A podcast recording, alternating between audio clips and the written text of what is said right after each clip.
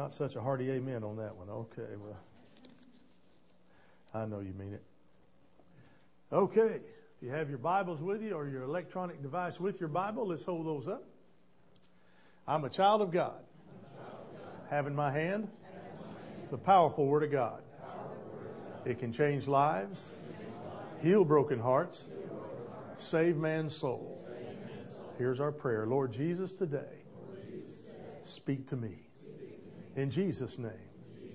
Amen. Now look over at your neighbor and give him a high five. if you by yourself, give yourself a high five. There you go. Reach around and give somebody a five. Okay. Now look at your neighbor and say, I love you. That's the first smile a lot of you put on your face a long time. Need to do it more often, don't we? Tell each other we love you. Used to used to frustrate me when men seemed to do it more than women. That the woman would say "I love you" and he'd say "ditto." that doesn't have much luster to, to me, you know. I want to hear about that lathered up loving stuff. Amen. When Kelsey kisses Jeff, he what what, is, what does she call it, Misty? Juicy smooch. Yeah, that's a. Jeff wants a juicy smooch, and she goes, "Oh, Grandpa, juicy smooch." Ugh. I hope she always feels that way. Don't give juicy smooches to anybody but Jeff. Brother Dean. Uh, because I want impressed about three words that a lady always loves to hear when we come home. Yes, sir. Let's eat out.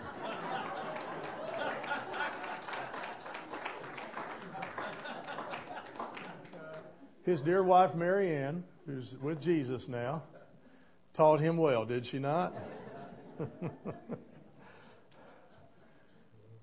Life in the Trenches is our series we've been doing. Today is the last message in our series. The title today is Why Isn't Life Fair? We're going to be looking in Matthew chapter 20, verses 1 through 16. So I want you to get those Bibles there. Matthew 20, verses 1 through 16. And I wanted to start with some statements about why life isn't fair. Thought you might enjoy these. They were attributed to Bill Gates in a speech that he gave to a group of high school kids in California, but there's no proof that he actually did this. So whoever wrote these, they're really good. So I don't know who to give credit to, but it wasn't Bill Gates. Nobody can verify that, but let's listen to them anyway. And actually, there's 11 rules about life, and here's number one. Rule number one life is not fair, so get used to it. Rule number two the world won't care about your self esteem. The world will expect you to accomplish something before you feel good about yourself. Rule number three you will not make $60,000 a year right out of high school. You won't be a vice president with a car phone until you earn both. Car phone, right? See how old this list is. Yeah. Rule number four if you think your teacher's tough, wait till you get a boss. Rule five flipping burgers is not beneath your dignity. Your grandparents had a different word for burger flipping, they called it opportunity. And in this day and age, there's folks that need a job. Go flip some burgers. Rule six, if you mess up, it's not your parents' fault, so don't whine about your mistakes. Learn from them. Rule number seven, before you were born, your parents weren't as boring as they are now. They got the way you're, they got that way from paying your bills, cleaning your clothes, and listening to you talk about how cool you thought you are. So before you save the rainforest from the parasites of your parents' generation, try, uh, how about cleaning the closet in your own room? Rule number eight, your school may have done away with winners and losers, but life has not. In some schools, they have abolished failing grades and they give you as many times as you want to get the right answer. Doesn't bear the slightest resemblance to anything in real life. Rule number nine life is not divided into semesters. You don't get summers off, and very few employers are interested in helping you find yourself. Do that on your own time. Rule number 10 television is not real life. In real life, people actually have to leave the coffee shop and go to jobs. Rule 11 be nice to nerds. Chances are you'll end up working for one. so, why isn't life fair? Boy, oh boy, is that not a age old question? Life's tough, isn't it? I used to tell my children growing up life is full of choices, and every choice you make has a residual consequence one good or one bad. But it's going to happen either way based on what you choose. Jenks Public Schools. I don't know if they still do this, but they, at one time they used to say, they'd talk about character development and they'd say, uh, at the end they'd say um, uh, attitude. It's a choice. And you make the choice. You make the choice whether you have a good attitude. You make the choice whether you're going to work hard. You make the choice whether you're going to lay in bed all day. Something strange happened to me Saturday morning. I got up. My wife was already up. I thought, this isn't right. She never gets up before I do. I thought the rapture had come. And I've been left behind. But I went to the living room only to find her in there. Praise God. And I said, What are you doing up? She said, Oh, you were snoring, so I got up.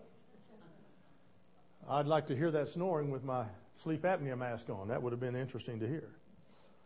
But life is not fair sometimes, is it? I got up this morning, got to start my car like I've always started right? Wrong. It went, not a good sign. And when it's real early on Sunday morning when I get up here, it's really not a good sign. Life's not fair. I should be able to start that car as the pastor of the church every Sunday and that thing just fire up and go. Amen? I don't understand. God let me down today. It's God's fault. Amen? Well, Walmart and I are good friends. God's grace in verse 1 of Matthew 20, our text. God's grace provides work for man. Let's take a look here. For the kingdom of heaven is like the landowner. It's God who provides work for us who gives a vineyard to be tended. Without God, there would be nothing. If you have a job, rejoice. There are thousands who do not. Seems like here in the Midwest or in the South, we've fared a bit better than most. But it's devastating when you've been out of work for so many weeks. God's grace, in the latter part of verse 1, you see God's grace seeking and calling men to, to work. It says, the kingdom of heaven is like the landowner who went out early one morning to hire workers for his vineyard. It is God who goes out seeking and calling men to labor. It's not the workers who come to God. God's the one going to find the workers. And so God has established a principle. And that principle is He comes for us, so we should go for Him. Part of the work we do is to go for God. When someone needs to find Christ, we shouldn't sit back and instantly say, well, somebody else will tell them. No, let's go tell them. Now, once I've told them, I've done my responsibility. I have to let the Holy Spirit do the rest. Well, preacher, I, I talk to people all the time and they just reject it. They blow it off. There's a price to pay for that. they just don't understand it yet. But if we get them to, to be honest, they do that with a lot of things in their life. Things they're supposed to do, they blow them off. Dads blowing off being dads. Moms blowing off being moms. Husbands not being husbands, wives not being wives. And this verse, it says that the call came early. And when the call comes early, there's eager beavers, I call them, willing workers waiting for that early call. Now I'm an early riser. How many of you early risers? How many of you not so early risers? How many prefer noonish? There you go. There you go. How many of you get to actually practice that noonish thing? That's kind of what I thought too. Well, of course, California time back there. What do you know? Okay. Oh, listen, Cindy's a late in the morning person because she's she's one of these late night people. She just she reads till whenever, and eventually collapses in bed, and here we go. Okay, but this call comes early. In fact, we're going to see five different times that the landowner calls for help. But when the employer who asks laborers to join the workforce meets with these people, he, he encounters several different responses. First, there are those willing and eager workers. They're always out early, needing, needing and looking for work. I mean, these are people who are hungry. Man, whatever you need to do, I'll get it done. They're wanting to work. Second group they encounter, those are what Christ calls the idle. They have little, if any, interest in all at work. They're simply there because it's a place to meet people, to pass the time. For those people, they should work in a place like Starbucks. Because there's really not a lot of work going on there. There's a whole lot of talking going on there. And they should be the ones that's sitting out there at the table because they're just not really, if you don't have a laptop or an iPad, you shouldn't go into Starbucks.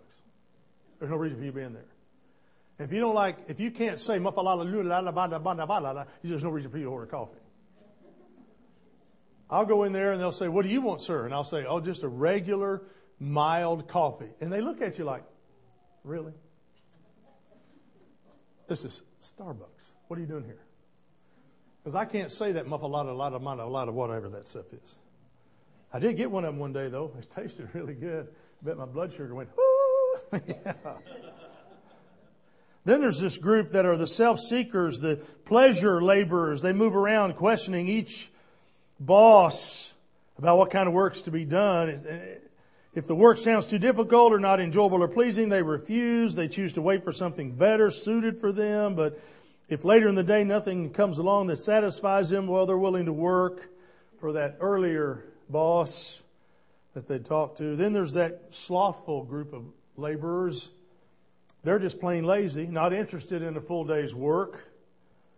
They prefer lying around being loose and unobligated rather than exerting the energy and effort required by work. You ever met somebody, they're, they're your job, you're doing the work, you're doing the work for them because they're over there at their desk trying to find themselves.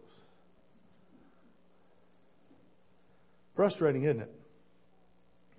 Then there's those complacent workers, the slow movers. They sleep late, move slow. They're always late to work. They just can't seem to get there at the right time for work. Does that frustrate you? Oh, I'm telling you. Now, moms who work outside the home and are trying to raise children, you have an out. You do. But you dads ought to help some too. That might help mom get to work. Well, I got to go work a whole lot earlier than she does. Well, there's a reason for that. Because you don't want to deal with that kid in the morning. Can I get an amen? Yeah, there we go. Or you can go to work like Jeff Parmenter, 3 o'clock in the morning, 4 o'clock in the morning. He's lost his mind. God's not even up at that hour. How do I know? It's dark. He didn't get up when it's dark. But these are these slow movers, complacent laborers. They, they could care less if they miss better opportunities. They're just not able to get up enough to meet any kind of immediate need. And then there are those laborers who are just weak failures. They go to work at jobs that appeal, that appeal to them, but they discover the jobs are hard and difficult, so they walk away. from those commitments and return to the marketplace for something easier that might come along. Now, there are some jobs that you do that you're not suited for. Amen. Gotcha. Gotcha. But what's the old phrase? Don't give up one till you have another one.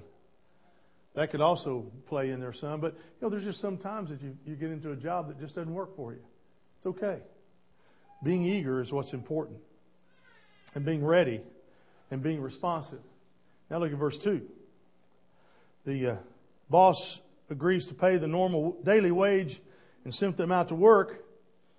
These workers are shown grace, promised a full wage. Then he sends them into the vineyard. Their belief preceded their work. He promised and they believed and served. God's call to us is by grace, not by works. God's call to us for salvation is by faith before we ever see it happen. Their time of service was the day which I think in this story symbolizes a lifetime. When the day or life is ended, the willing workers would receive the promise of that landowner. They would be rewarded exactly what he had promised, and the reward would be theirs forever. You notice that he doesn't give them a specific amount. He just says, I'll pay you for a day's work. There's two things that encouraged them to stick with the work. They had only, first of all, they only had a short period of time to labor. And when you think about it, life is really short, is it not? Seems like when you cross one age threshold, it seems to click along pretty quick. I watch it in students, especially if they're juniors, seniors in high school. Seniors, it's really rough on because they'll get through the fall semester, seem like a grind, and then they turn into January, and boy, it looks like it's really going to accelerate to May, right?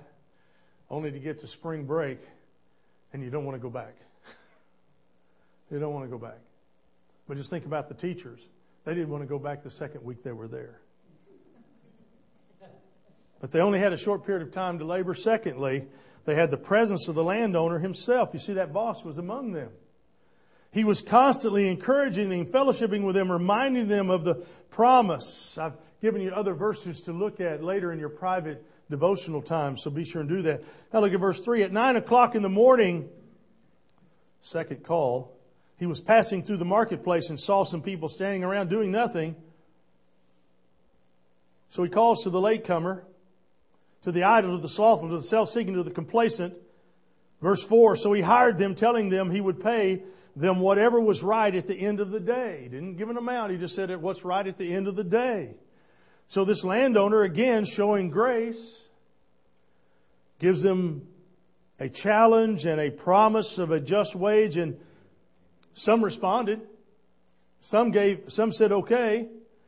The promise of a reward is promised, but not that amount. He says, whatever is right.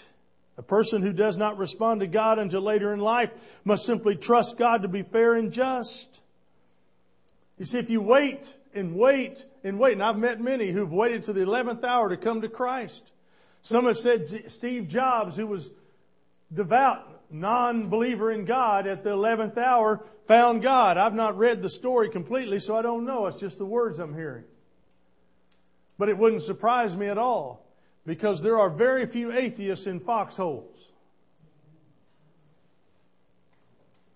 When death is knocking on your door, all of a sudden, if you say, if you don't believe in God, but death's knocking on your door and you say, well, then you're giving the possibility of there really is a God, right? Well, I'm here to tell you there is a God. And He's alive and well. And He can control your finances. He can control your family life. He can control your love life. He can control every part of your life if you'll but let Him. He's alive and well. He's never gotten off the throne yet. So, Christian, rejoice. Christian, relax. Verse 5. So they went to the work in the vineyard at noon and again at 3. He did the same thing. so we see four calls to workers. The landowner shows he's constantly calling showing grace on a continual basis. But I want you to know three things about the constant call of God. First of all, it is God's great compassion for all of us that keeps Him calling for us. Secondly, the calls of God are limited. In our text today, four calls have been issued up till now. There is only one more to go. Only five calls in a day, which represents in our life. God's movement, His Spirit does not always strive with man. And then thirdly, the calls of God become dimmer and dimmer and less forceful with the rejection after rejection and rejection of each call. Why do you find people rejecting your invitation? Because they've rejected it before. Why do you find people who don't want anything to do with church? Oh, I got hurt one time. Oh, I had a bad experience. Well, great, that wasn't this church that gave you that experience. It was that church that did. It wasn't this preacher, it was that preacher. So are all of us the same? No, we're not. Now, if you're looking for flash, if you're looking for high power, if you're looking for all those things, we're probably not it. But if you're looking for a group of people who are imperfect, striving to do life together, working in the grace of God and grateful for the forgiveness we find at the foot of the cross, then you found the right church.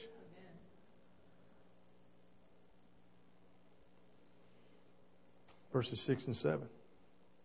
At 5 o'clock that afternoon, he was in town again and saw more people standing around. So he asked them, Why haven't you been working today? In verse 7, they replied, Because no one hired us. And the landowner told them, Then go out and join the others in my vineyard.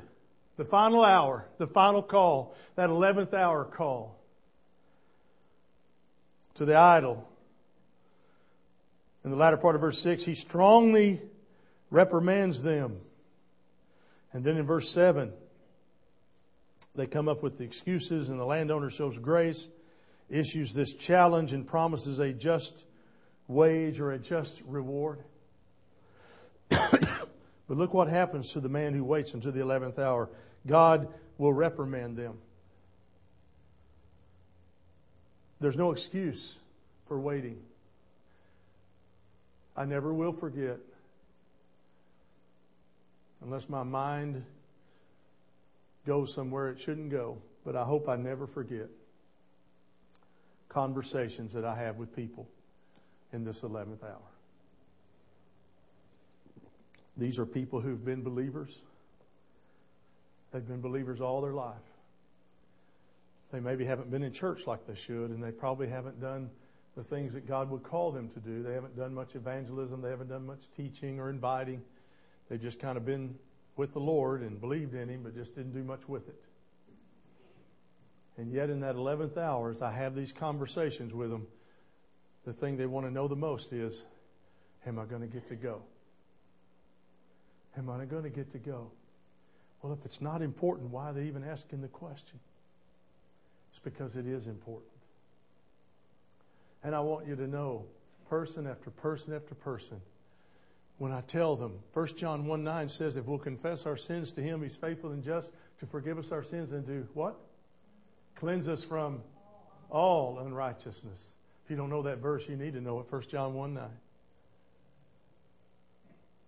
Because, see, once we've messed up, we can take that to God, and God in an instant can restore what the locusts have eaten away. Is that not a powerful promise? And so, when I encounter these folks in that 11th hour, I want to encourage them. I want to help them. God strongly reprimands them. No excuse for behavior. Secondly, they excuse themselves. No man has hired us.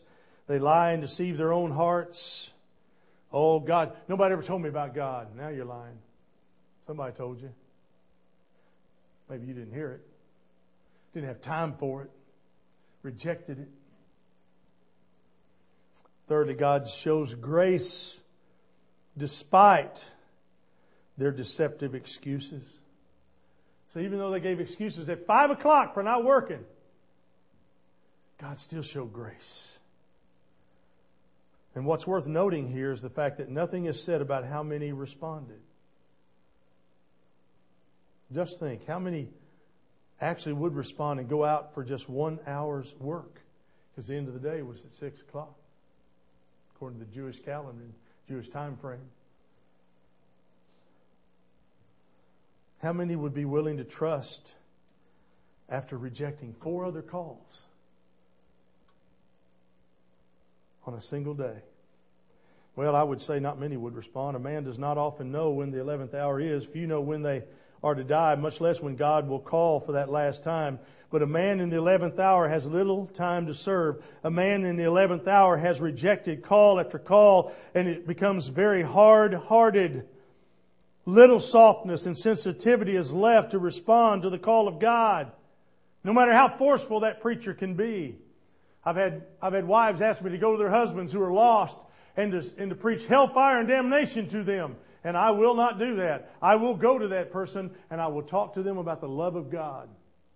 And then I will say to them, don't reject God's love because there is a price to pay.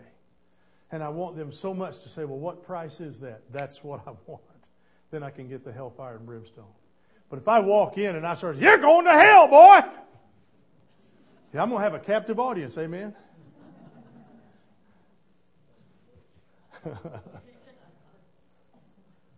and there's times when I'd love to do that and just quit wasting my time. Amen? But I need to go in at least to try to establish a relationship. Jesus was all about relationships, wasn't he? And when he got the relationship, boy, then he zinged them, right? That's why he'd feed them first. And then he'd let them have it. Well, you can take your Bible and throw it at them. It might work. But what'd be great is if you open your Bible and sit down with them and say, Can I show you something exciting? Man, I got to show you something that God showed me today. Hey, you're going to respond to that, aren't you? I believe you would.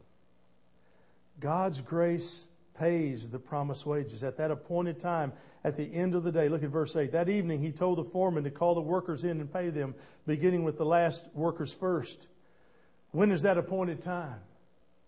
In the evening, a death, when all labor ends, the, the foreman, the steward is Christ and the one who God has committed all judgment to him. Verses 9 and 10, when those hired at 5 o'clock were paid, each received a full day's wage. When those hired first came to get their pay, they assumed they would receive more, but they too were paid a day's wage. God's grace pays everyone out of a heart of love and care.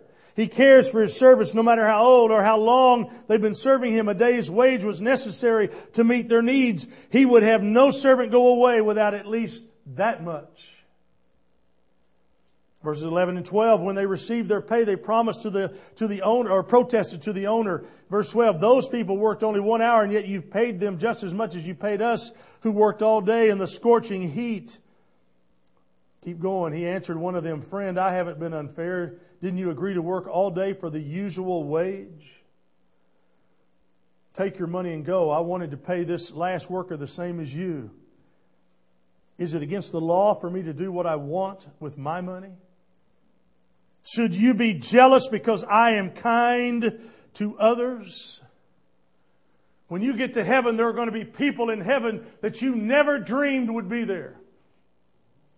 And they're going to look at you and never dreamed that you would be there. Isn't that amazing? And I'm so glad that God's grace is equal. The land at the foot of the cross is level. None better, none worse. We're all there for a reason. And God's justice will reign, will be supreme in paying what He promised. Look at verse 16. So those who are last now will be first then, those who are first will be last.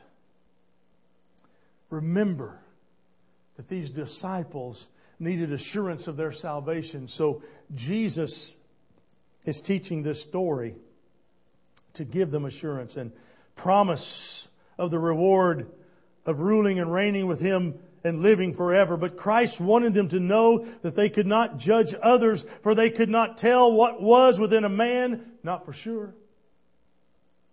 They did not know who was to be highly rewarded and who wasn't. Who would have thought that the willing and eager laborers who immediately responded to the Lord would expose this grumbling, jealous spirit? And yet we see it in the church all the time.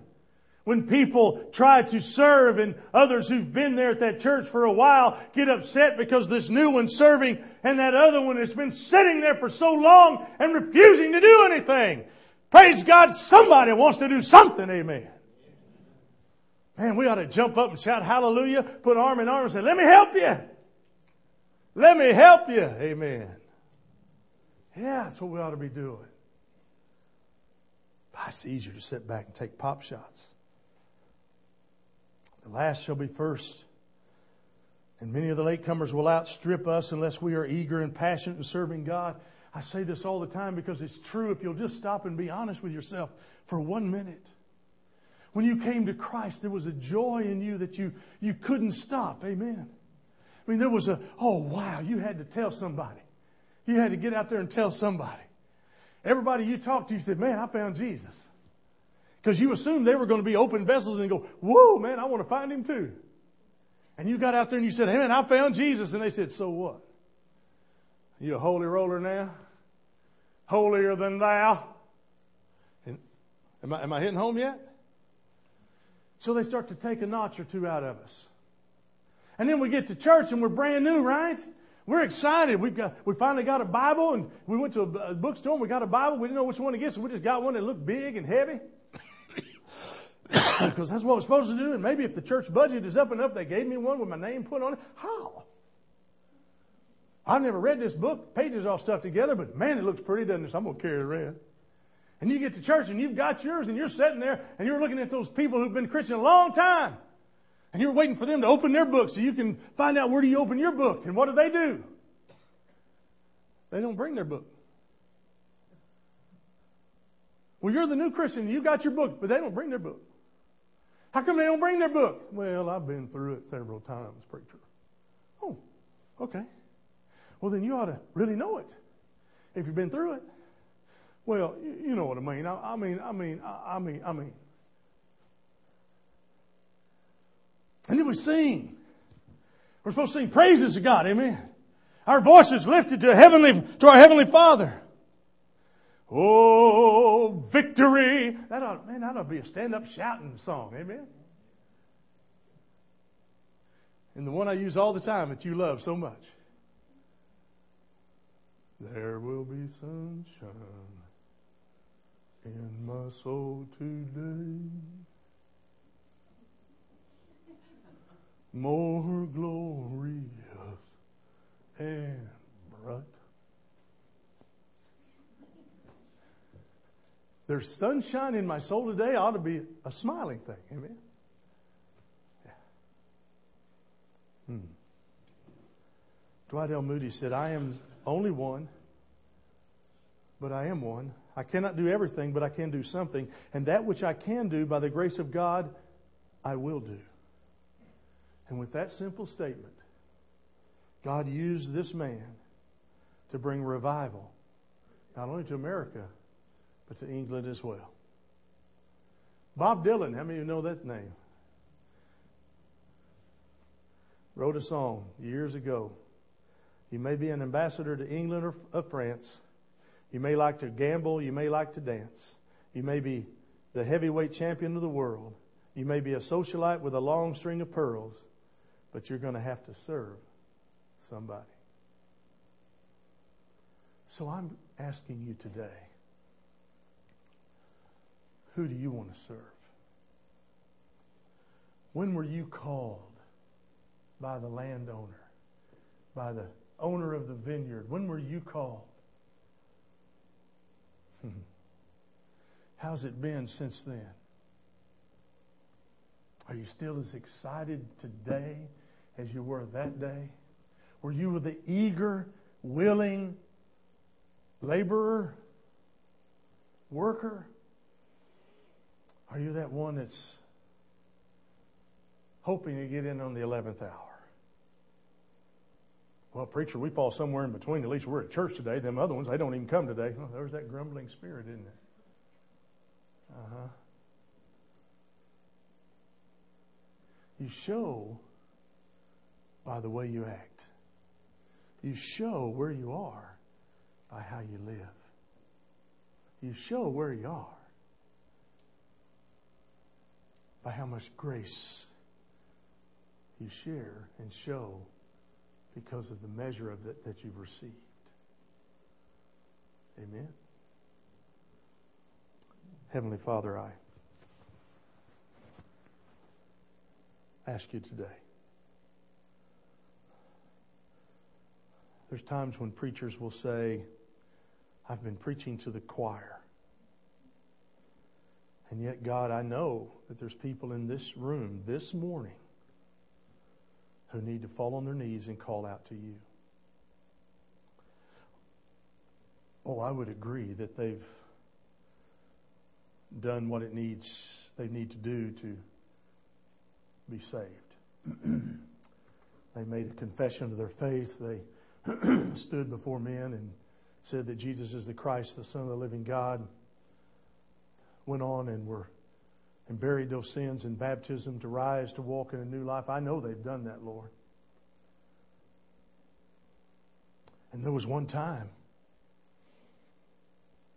that Jesus, they served you so faithfully. There was never a need at the church that needed to be met that they didn't instantly step up and say they would at least try. And God, over the years, over the years, for whatever reason, they've lost that enthusiasm. They've lost that spark. They've lost that desire.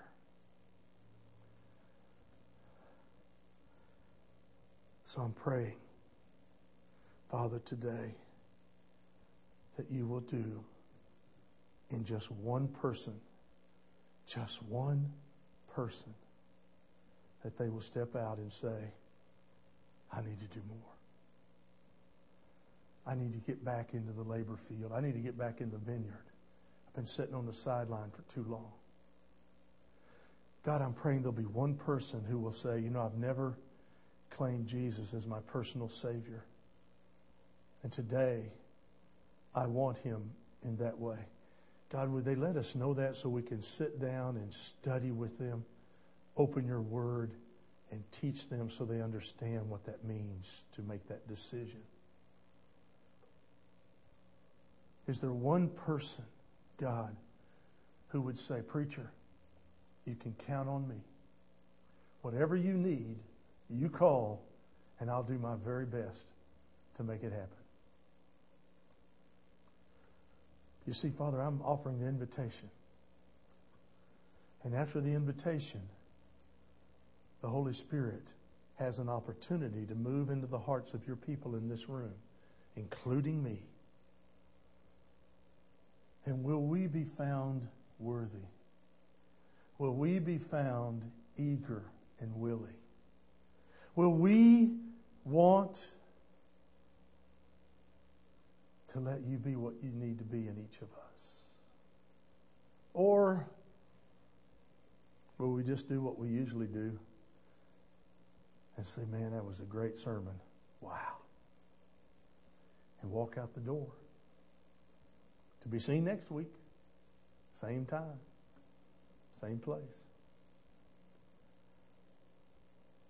Oh God, that we would change.